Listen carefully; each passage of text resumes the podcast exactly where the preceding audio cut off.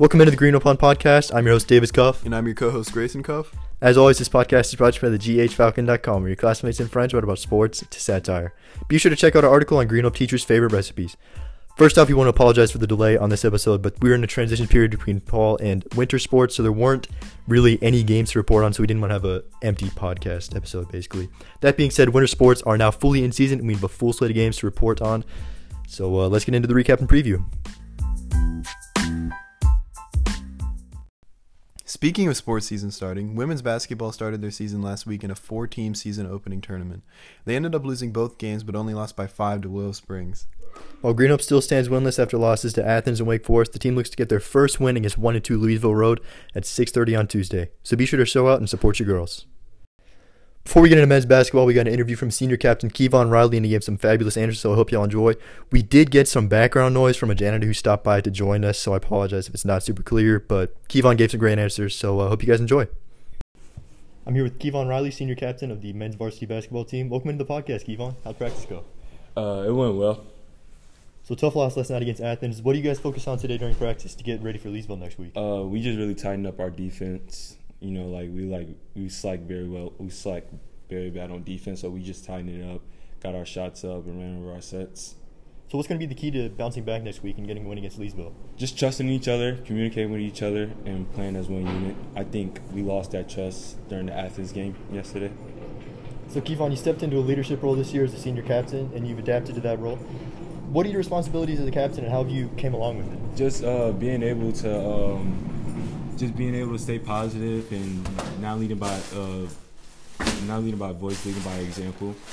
And uh, when I first accepted this role, I was like pretty nervous because I didn't really know like how to be a good leader or like what's the expectations of being a great leader. So like having talks with like my brothers and other coaches like Coach Barbie, Coach Ellis, and Coach Sawyer, it like really helped me adapt to this new role. So what are your most and least favorite parts of being a captain? So what? Your most and least favorite parts about being a captain? Uh, my favorite part of being a captain is just being just being the leader, just guys looking up to me. Because I always like always have people that I looked up to, so it's like pretty nice that people look up to me. And my least part about it is I don't like to be mean, but like it's really that like just being mean. Right. Even though it's all love all my teammates, I love all my teammates.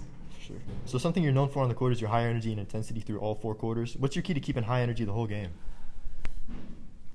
There's I, there's really not much not to say. I just got that mindset like kill or be killed. So once I step on the court, is I give it all I got like it's my last game. Is there any player you try to replicate on the court to enhance your game? Um, I tried to uh, replicate my game after um, Chris Paul, Lonzo.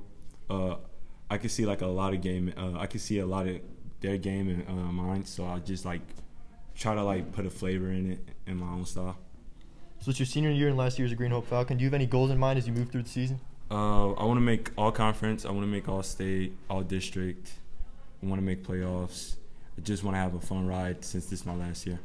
Thank you. So that's going to wrap up the podcast interview. Thanks for stopping by, Kevon. Good luck this season. Man, thank you. Thanks for having us. Having me. Yeah. Men's basketball went 2 and 2 in the first 2 weeks of the season and lost both of their games to Athens Drive. In their first game against Rolesville, they were up the whole game and after a close fourth quarter, they pulled out a win. In the first home game versus Wake Forest, they started off slow with a lot of turnovers and were down almost 15 in the third quarter.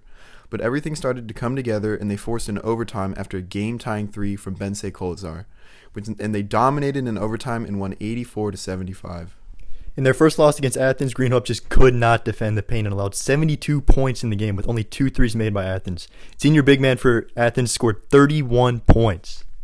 In the second loss, the game started out bad for the Falcons as the third quarter and the first quarter ended with a 19 to 2 lead for Athens and they just could not come back from that, losing 40 to 74.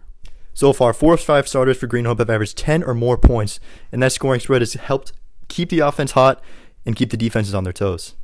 Green Hope's next game will be at Leesville on Tuesday, which tips off at 6:30. Green Hope Indoor Track also started out their season early this month with the Dash for Doobie Annual Invitational. We had four stage qualifiers in this race, led by Jake, Jacob Kurek, who ran a 941 and 3200 and smashed the stage qualifying time. Zach Taylor, Luke Young, and Gavin Hansen weren't far behind and all also qualified. In the girls' race, Katie Fapiano dropped a nearly 40 second PR and booked her tickets to states in the 3200.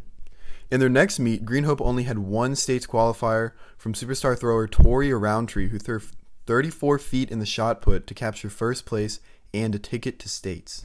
Green Hope has two meets next week against Green Level on Wednesday and Apex Friendship on Thursday. Before we close out the episode, I want to remind you guys if you want to be featured on the podcast as Kevon was earlier as an interview to talk about your sport for Green Hope or just sports in general, be sure to DM me on Instagram at DAVIS underscore C-U-F-F-E. That is Davis underscore cuff on Instagram.